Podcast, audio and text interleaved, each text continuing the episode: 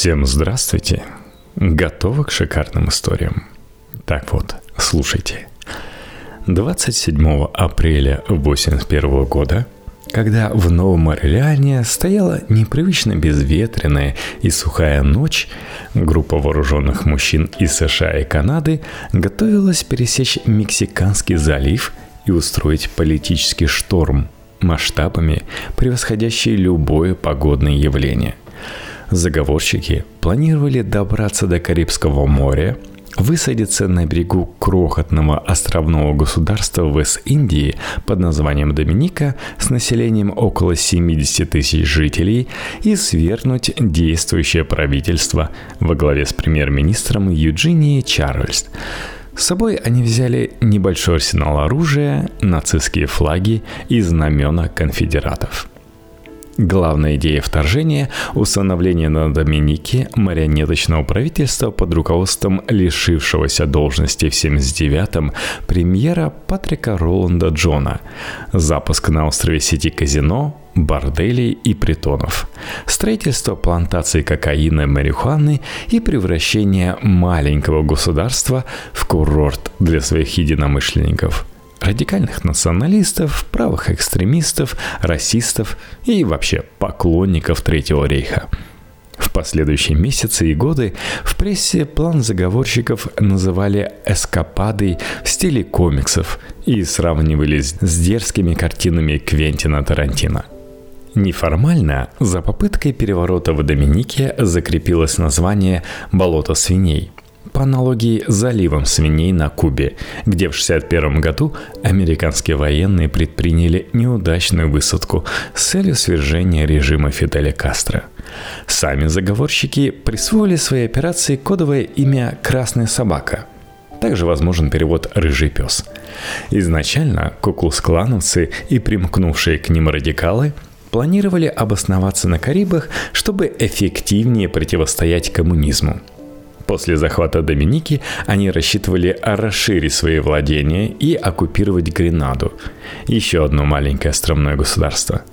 Однако со временем расисты пересмотрели план и остановились на более реалистичной цели – удержать контроль над одной страной и превратить ее в рай для белых супремасистов.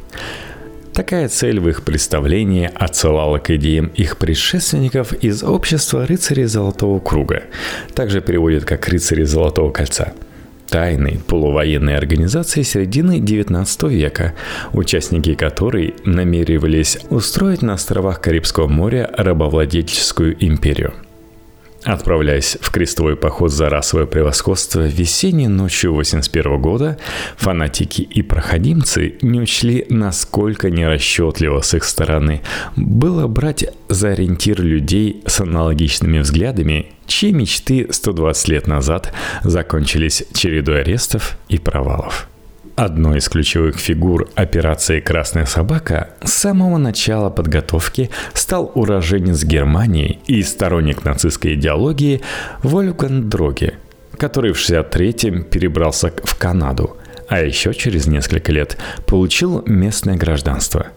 В 1974-м он познакомился в Торонто с Доном Эндрюсом, лидером группировки белых супремасистов «Западная гвардия». Одной из ключевых фигур операции «Красная собака» с самого начала подготовки стал уроженец Германии и сторонник нацистской идеологии Вольфган Дроге, который в 63-м перебрался в Канаду, а еще через несколько лет получил местное гражданство – в 1974-м он познакомился в Торонто с Доном Эндрюсом, лидером группировки белых супремасистов «Западная гвардия». В ближайший круг общения други вошли еще двое правых радикалов – Пол Фром и Ли Смит. Последние вместе с Эндрюсом основали общество Эдмунда Берка – очередную ультраправую организацию, продвигавшую идеи борьбы с коммунизмом и защиты традиционных ценностей. Буквально за несколько недель эмигранту из Германии удалось стать значимой фигурой в канадском российском движении. В сентябре 1976-го Вдохновленный новыми единомышленниками Дроги посетил Международный патриотический конгресс в Лузиане, съезд наиболее авторитетных правых радикалов со всего мира, организованный великим волшебником и рыцарей Куклус-клана Дэвидом Дюком – тот выступал с предложением ввести раздельные школьные автобусы для белых и темнокожих детей, а также организовать отряды ККК для охраны границы с Мексикой. Продвигая идеи нетерпимости по признаку происхождения и превосходства белой расы, Дюк одновременно позиционировал себя как представителя более умеренного направления в организации и на словах выступал против открытого насилия. Завороженный рассуждениями американского соратника, Дроги быстро нашел с ним общий язык и выступил связующим звеном между расистами в Штатах и Канаде – Дюк настолько расположился к иностранцу, что не только немедленно принял того в ККК, но и назначил ответственным за запуск отделения в Торонто. Формально великим волшебником канадского филиала стал еще один респектабельный клановец Джеймс Маккиртер, но в действительности руководство осуществлял именно Дроги – Маккиртер считался лидером из-за его мальчишеского образа и харизмы, рассказывал журналистам один из очевидцев. Он хорошо смотрелся в мантии и знал, как обращаться с прессой. Но Вольфганд превосходил его в плане интеллекта. Именно он придумывал большинство идей. Весной 77-го Дюк по приглашению Дроги посетил Канаду.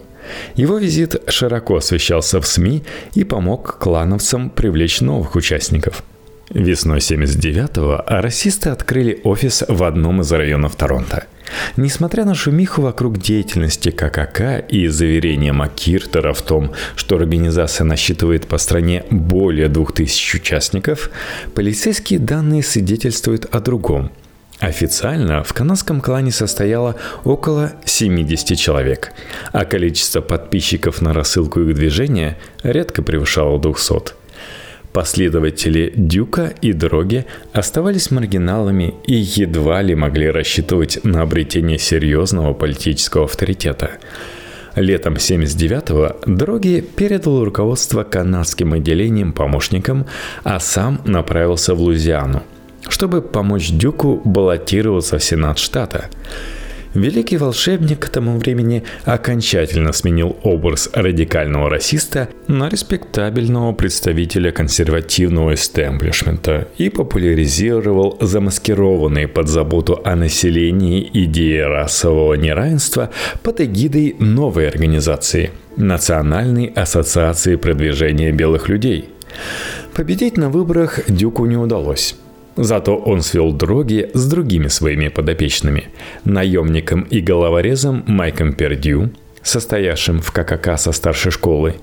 Предположительно, именно он и сформулировал первоначальную версию операции «Красная собака» – свергнуть правительство Гренады и запустить на территории островного государства несколько бизнесов – который позволит спонсировать расистские организации, формально существуя отдельно от более законопослушного отделения клана.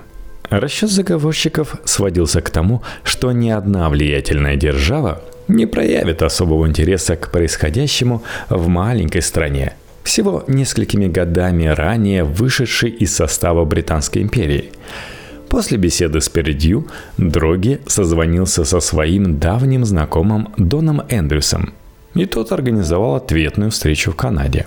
На ней заговорщики пришли к выводу, что Доминика послужит более подходящей целью, чем и Гренада. Одним из значимых факторов для этого решения стала политическая неразбериха на острове площадью 751 квадратный километр, который до 1978 принадлежал Британии – возглавлявший правительство Доминики 74-го Патрик Роланд Джон, после обретения независимости попытался провести индустриализацию в стране, экономическое благосостояние которой в основном зависело от экспорта бананов. Однако реформы премьера провалились. Фермеров возмутили попытки властей выселить их для открытия порта и торговли с американцами – Спустя еще некоторое время ВВС раскрыла махинации Джона. BBC раскрыла махинации Джона, связанные с покупкой нефти от лица его южноафриканских партнеров, видных представителей режима апартеида. Кризис во власти усугубился из-за принятого премьером закона против дредов, позволявшего без ордера задерживать любого последователя растафарианства и удерживать его как минимум двое суток без права выхода под залог и без предъявления обвинений – Приверженцы религиозного движения на Доминике в конце 70-х подвергались преследованию за употребление наркотиков, якобы враждебное отношение к католичеству и положительное к социализму. Во многом Джон сам спровоцировал их на агрессию дискриминационными мерами. В ответ на репрессии те начали действовать намного более агрессивно – чем миролюбивые растафарианцы в других регионах. Похищали и убивали людей, дрались с полицией, а затем скрывались в джунглях, где выращивали марихуану.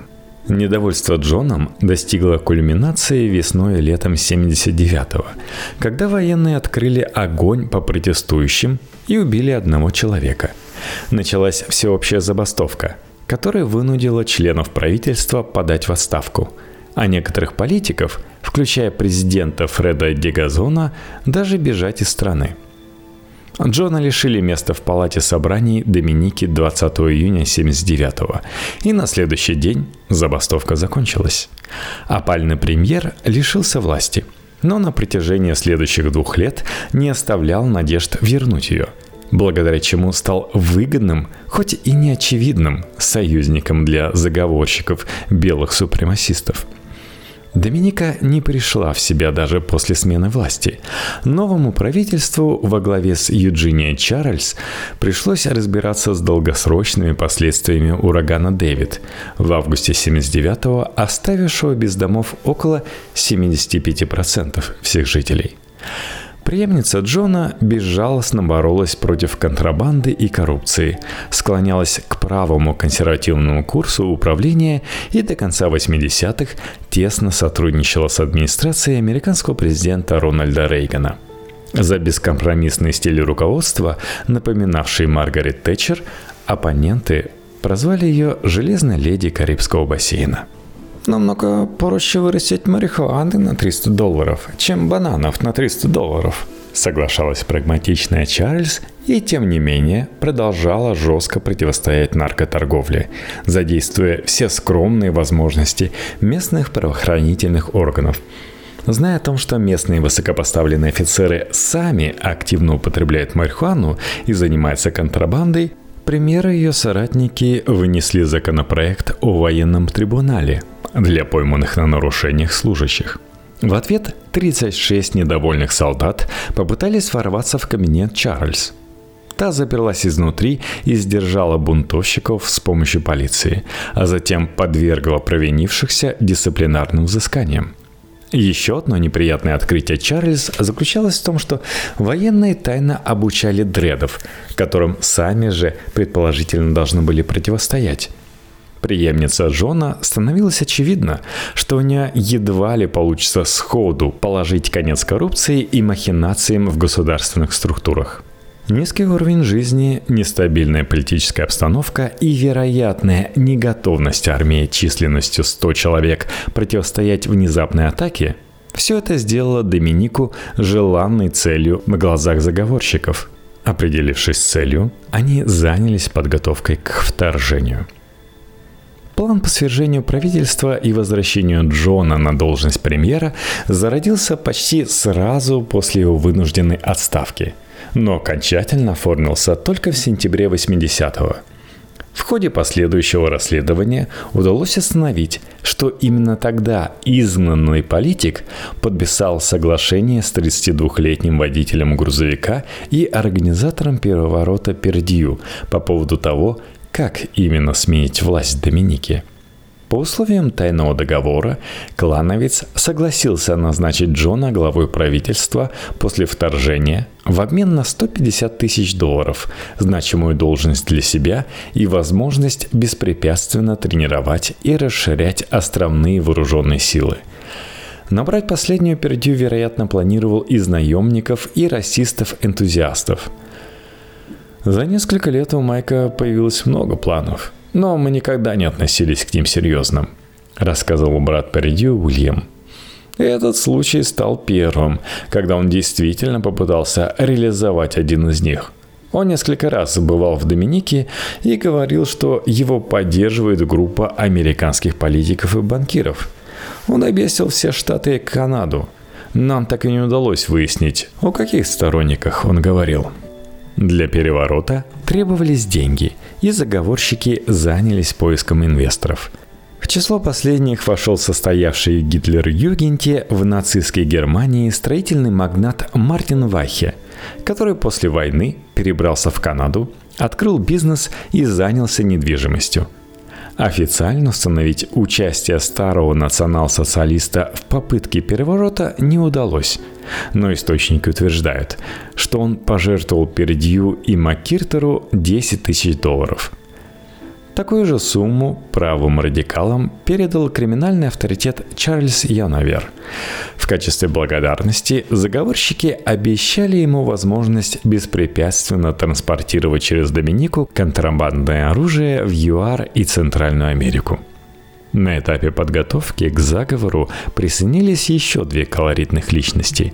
Барбадосский торговец оружием Сидни Бернет Айленни, выступавший посредником между Патриком Джоном и представителями режима апартеида в ЮАР, и связанная с ИРА 26-летняя канадская медсестра Мариэн Магуайр. Посредником Дюка при подготовке вторжения выступал его преемник в ККК Дон Блэк – который в 90-х создаст один из самых печально известных ненацистских форумов Stormfront. Летом 80-го года Вольфган Дроге отправился в Доминику и провел там две недели, общаясь с потенциальными спонсорами, бандитами из Лас-Вегаса. По итогам соглашения, которое ему удалось заключить в начале следующего года, в обмен на предоставление в будущем каналов для сбыта наркотиков, американские ОПГ предоставили неонацистам более 100 тысяч долларов.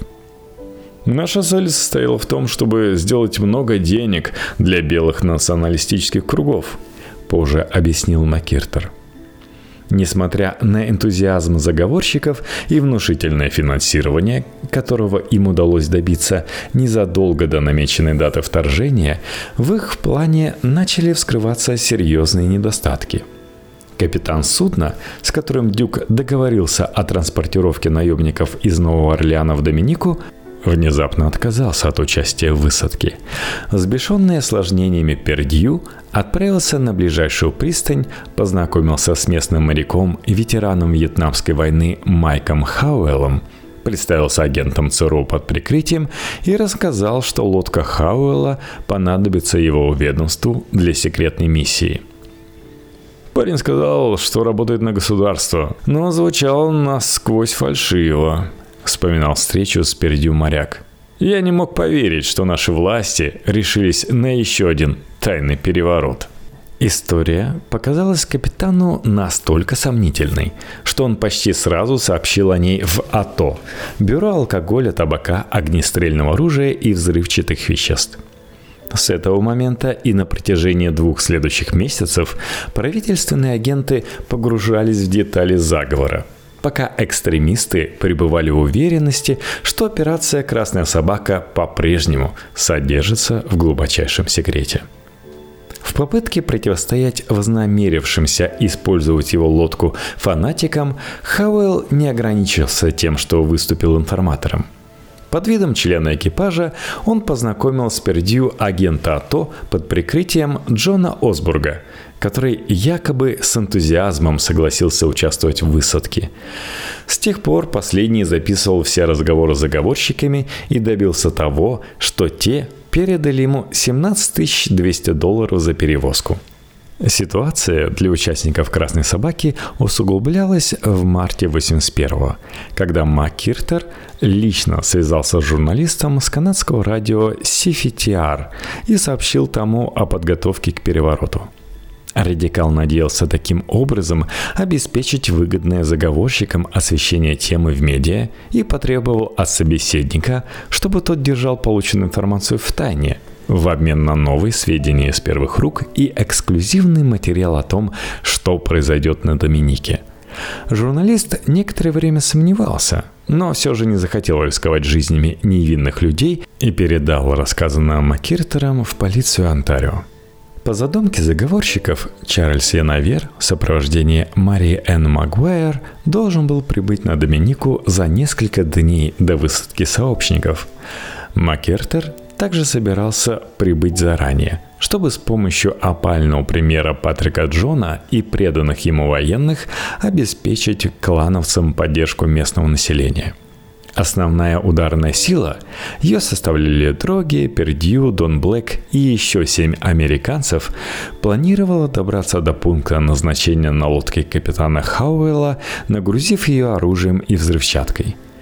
К несчастью для организаторов переворота, к тому времени операция «Красная собака» не была секретом ни для американских правительственных ведомств, ни для канадских полицейских, ни даже для властей самой Доминики – которые уже некоторое время занимались нейтрализацией лояльных Джону элементов в армии и других структурах.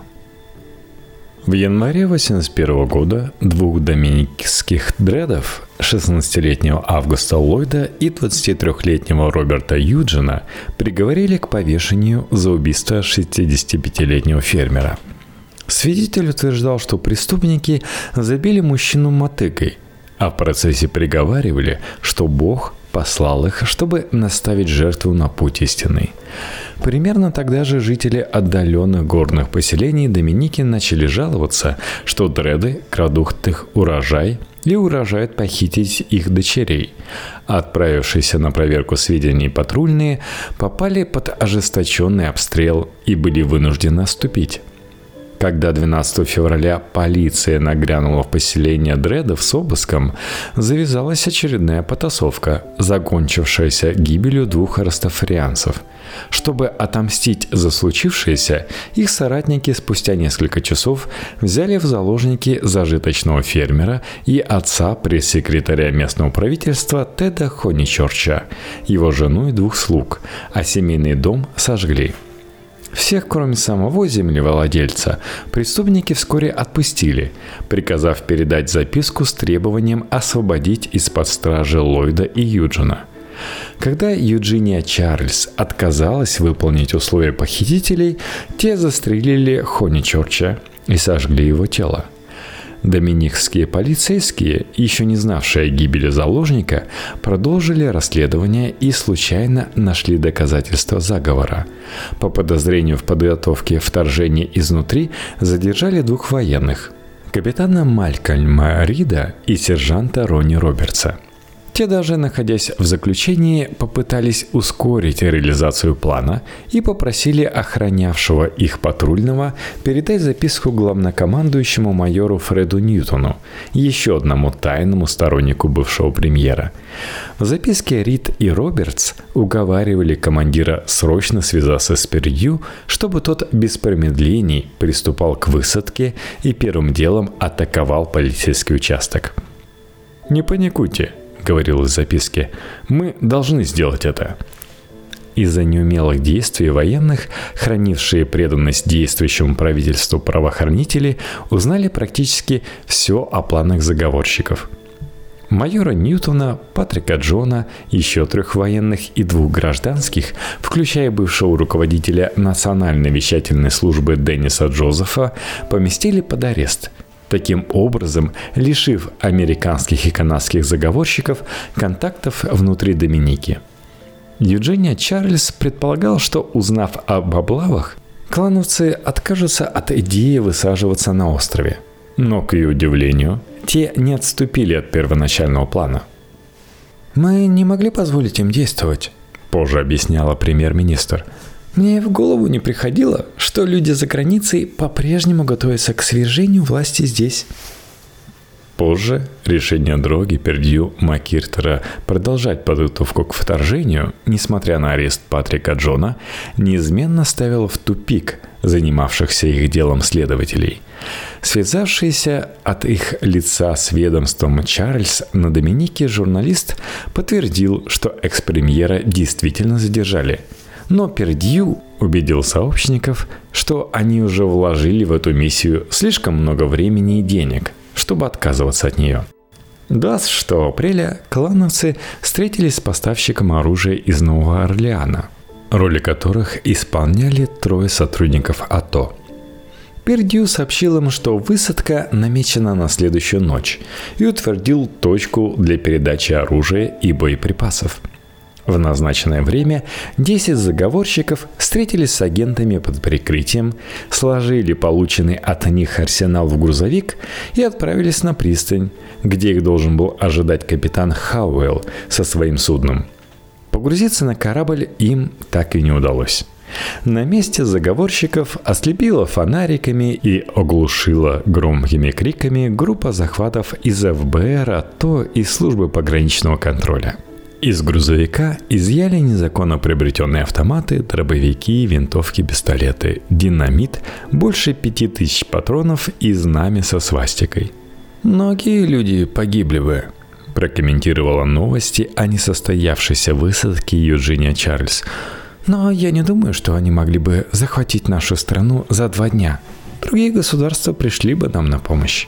В первые дни после задержания преступников следователи пытались разобраться в их мотивах и пришли к выводу, что задержанные отчасти стремились удовлетворить мечты государства и белых супремасистов, а отчасти разбогатеть превратив Доминику в ключевой перевалочный пункт для торговцев с оружием, наркодельцов, мошенников и сутенеров – готовых выложить нужную сумму за право свободно заниматься нелегальным бизнесом. О том, как при этом организовать жизнь островитян, избежать вспышек недовольства и отразить вероятные атаки иностранных военных, заговорщики собирались задуматься уже после захвата власти – это был чисто экономический план, считал работавший над делом сотрудник службы пограничного контроля Боб Гартри. У них было свое видение того, как превратить это место в курорт и сделать на нем состояние. В последующей неделе семь участников заговора, включая Дроги и Пердью, согласились дать показания и признали себя виновными в нарушении закона о нейтралитете – запрещающего нападать на страны, с которыми США не находятся в состоянии войны. Спустя два дня после арестов в Новом Орлеане Мэриэн Магуайр задержали в Доминикском отеле. Сотруднику показалось подозрительным полученное ей сообщение «Александр мертв».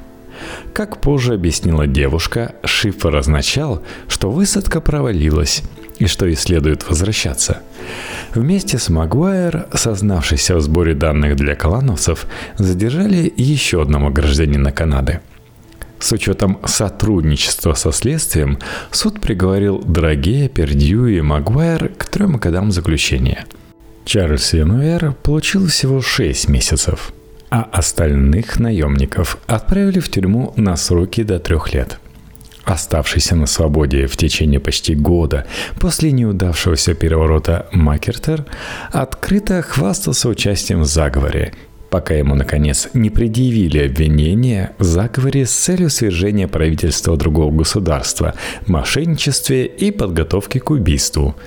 Суммарный приговор для него составил 7 лет, а для Патрика Джона – 12 лет – вам была настолько невыносима мысль, что не вы будете управлять Доминикой, что попытки вернуть власть вы перешли все разумные пределы.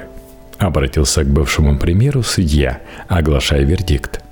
Линия защиты, не признавшего свою вину Дона Блэка, заключалась в том, что он якобы отправился участвовать в подготовке доминикской армии в качестве военного эксперта для более эффективного противодействия коммунистам и что основные организаторы заговора гарантировали ему поддержку со стороны американского правительства.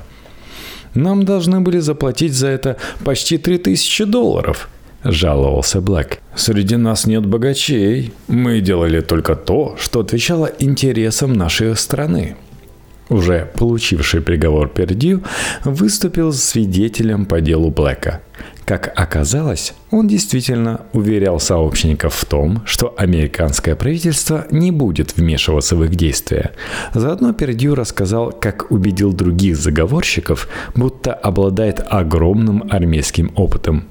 Хотя в действительности никогда не участвовал в боевых операциях и почти не взаимодействовал с оружием – Самая скандальная часть показаний касалась имен политиков, якобы осведомленных о вторжении и поддержавших его. Бывшего губернатора Техаса Джона Коннелли и конгрессмена Рона Пола. Судья отказался вызывать их на допрос и санкционировать новое расследование на основании слов одного Пердью. Тем не менее, ни один из политиков не выступил с публичным опровержением, а в 2007 когда Пол пытался баллотироваться в президенты от республиканской партии, его штаб отказался возвращать 500 долларов, полученные в качестве пожертвования от Блэка. Отсидевший три года в тюрьме Блэк стал одним из самых преданных сторонников Пола – Политическая программа последнего во многом основывалась на образе белого нонконформиста – благодаря чему находил отклик у конспирологов, радикальных традиционалистов и правых радикалов. Примерно тогда же бывший ассистент Дэвида Дюка и участник штаба Пола Джейми Келса запечатлел политика с Блэком и его сыном. Благодаря одобрению авторитетного клановца, республиканец обрел безоговорочную поддержку среди пользователей созданного Блэком нацистского форума Stormfront – Однако до сих пор неизвестно, действительно ли Пол знал о готовившейся высадке на Доминике или Пердью бросил обвинителям громкое имя в надежде на снисхождение.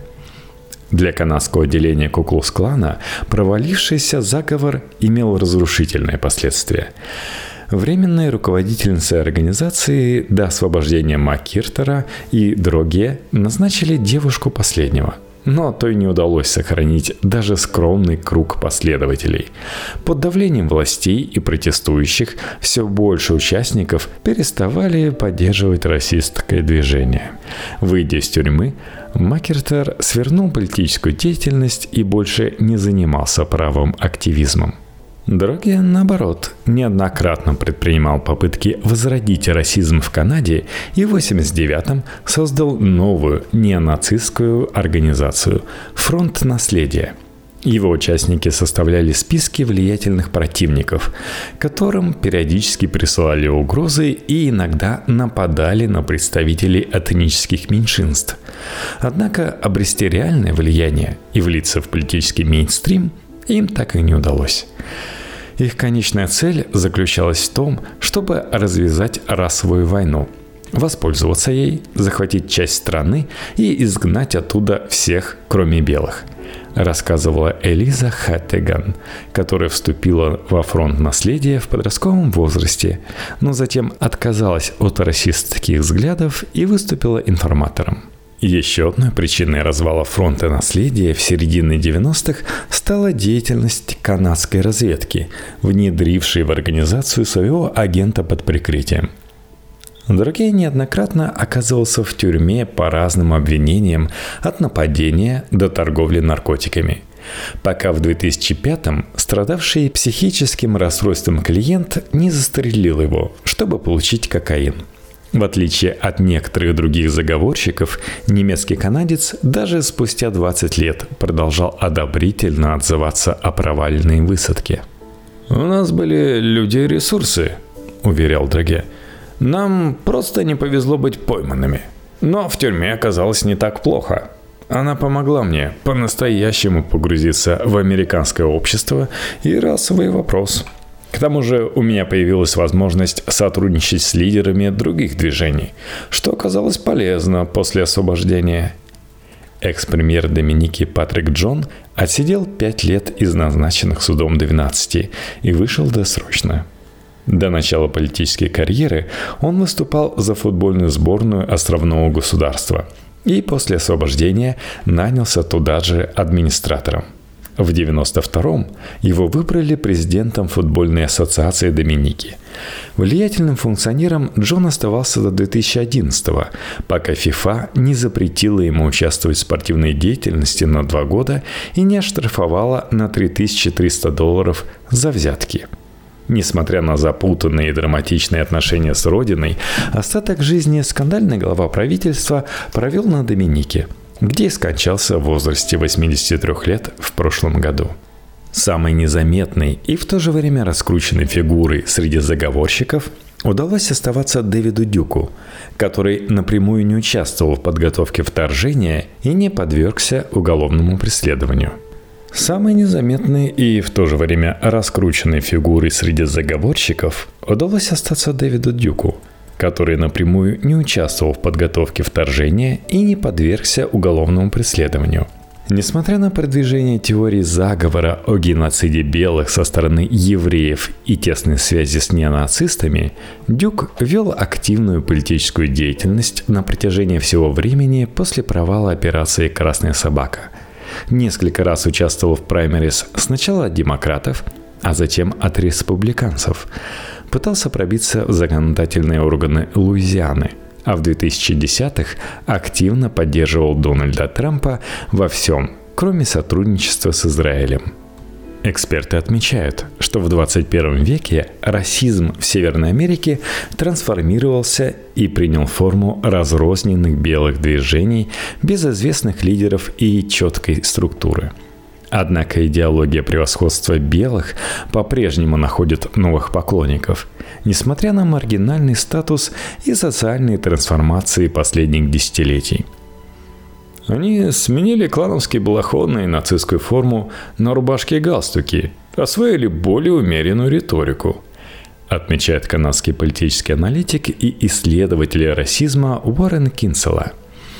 Этому они научились у Дэвида Дюка, и начиная с середины 90-х они запланили интернет призывами к возмездию – Несмотря на очевидный провал высадки на Доминике, ее участники невольно вдохновили еще одну группу мечтателей и наемников на почти аналогичную миссию.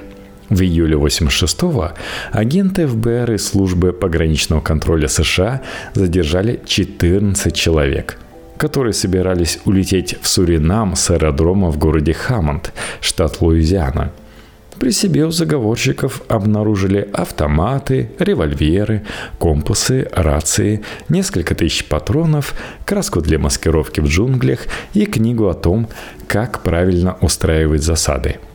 Следователи установили, что обвиненные в нарушении закона о нейтралитете преступники собирались встретиться с президентом Суринама под видом банкиров, захватить его в заложники и узурпировать власть – нетерпимости расизму и непомерным амбициям отдельных людей легко противостоять, когда они принимают форму эпатажных выходок и не получают широкого распространения. Абсурдность действия заговорщиков в случае операции «Красная собака» подчеркивала их неправоту, аморальность и даже глупость. На таком выразительном примере легко понять, почему захватывать другую страну ради денег, власти или реализации безумных планов о правильном переустройстве мира – плохая идея. Намного сложнее выявить сходную подоплеку действий, которые совершаются не на уровне подпольных организаций или малочисленных преступных движений, а на уровне целых режимов и государств. Важно помнить, что любые вторжения и захватнические войны по своей природе и логике мало отличаются от попытки высадиться в Доминике, даже если многократно превосходят ее по масштабу и пользуются поддержкой миллионной аудитории – их организаторы и идеологи зачастую такие же конспирологи, авантюристы и ревизионисты, как сторонники идеологии превосходства белой расы, мечтавшие заполучить собственный остров или полуостров. При всей нелепости их идеи Пердью, Драге, Макертер и другие, сами того не желая, воспроизвели логику многих агрессивных тиранов. Разница лишь в том, что в ситуации, когда клановцы едва наскребли двузначное число сообщников, грезящие новыми территориями политики отправляют умирать за свои фантазии целые армии.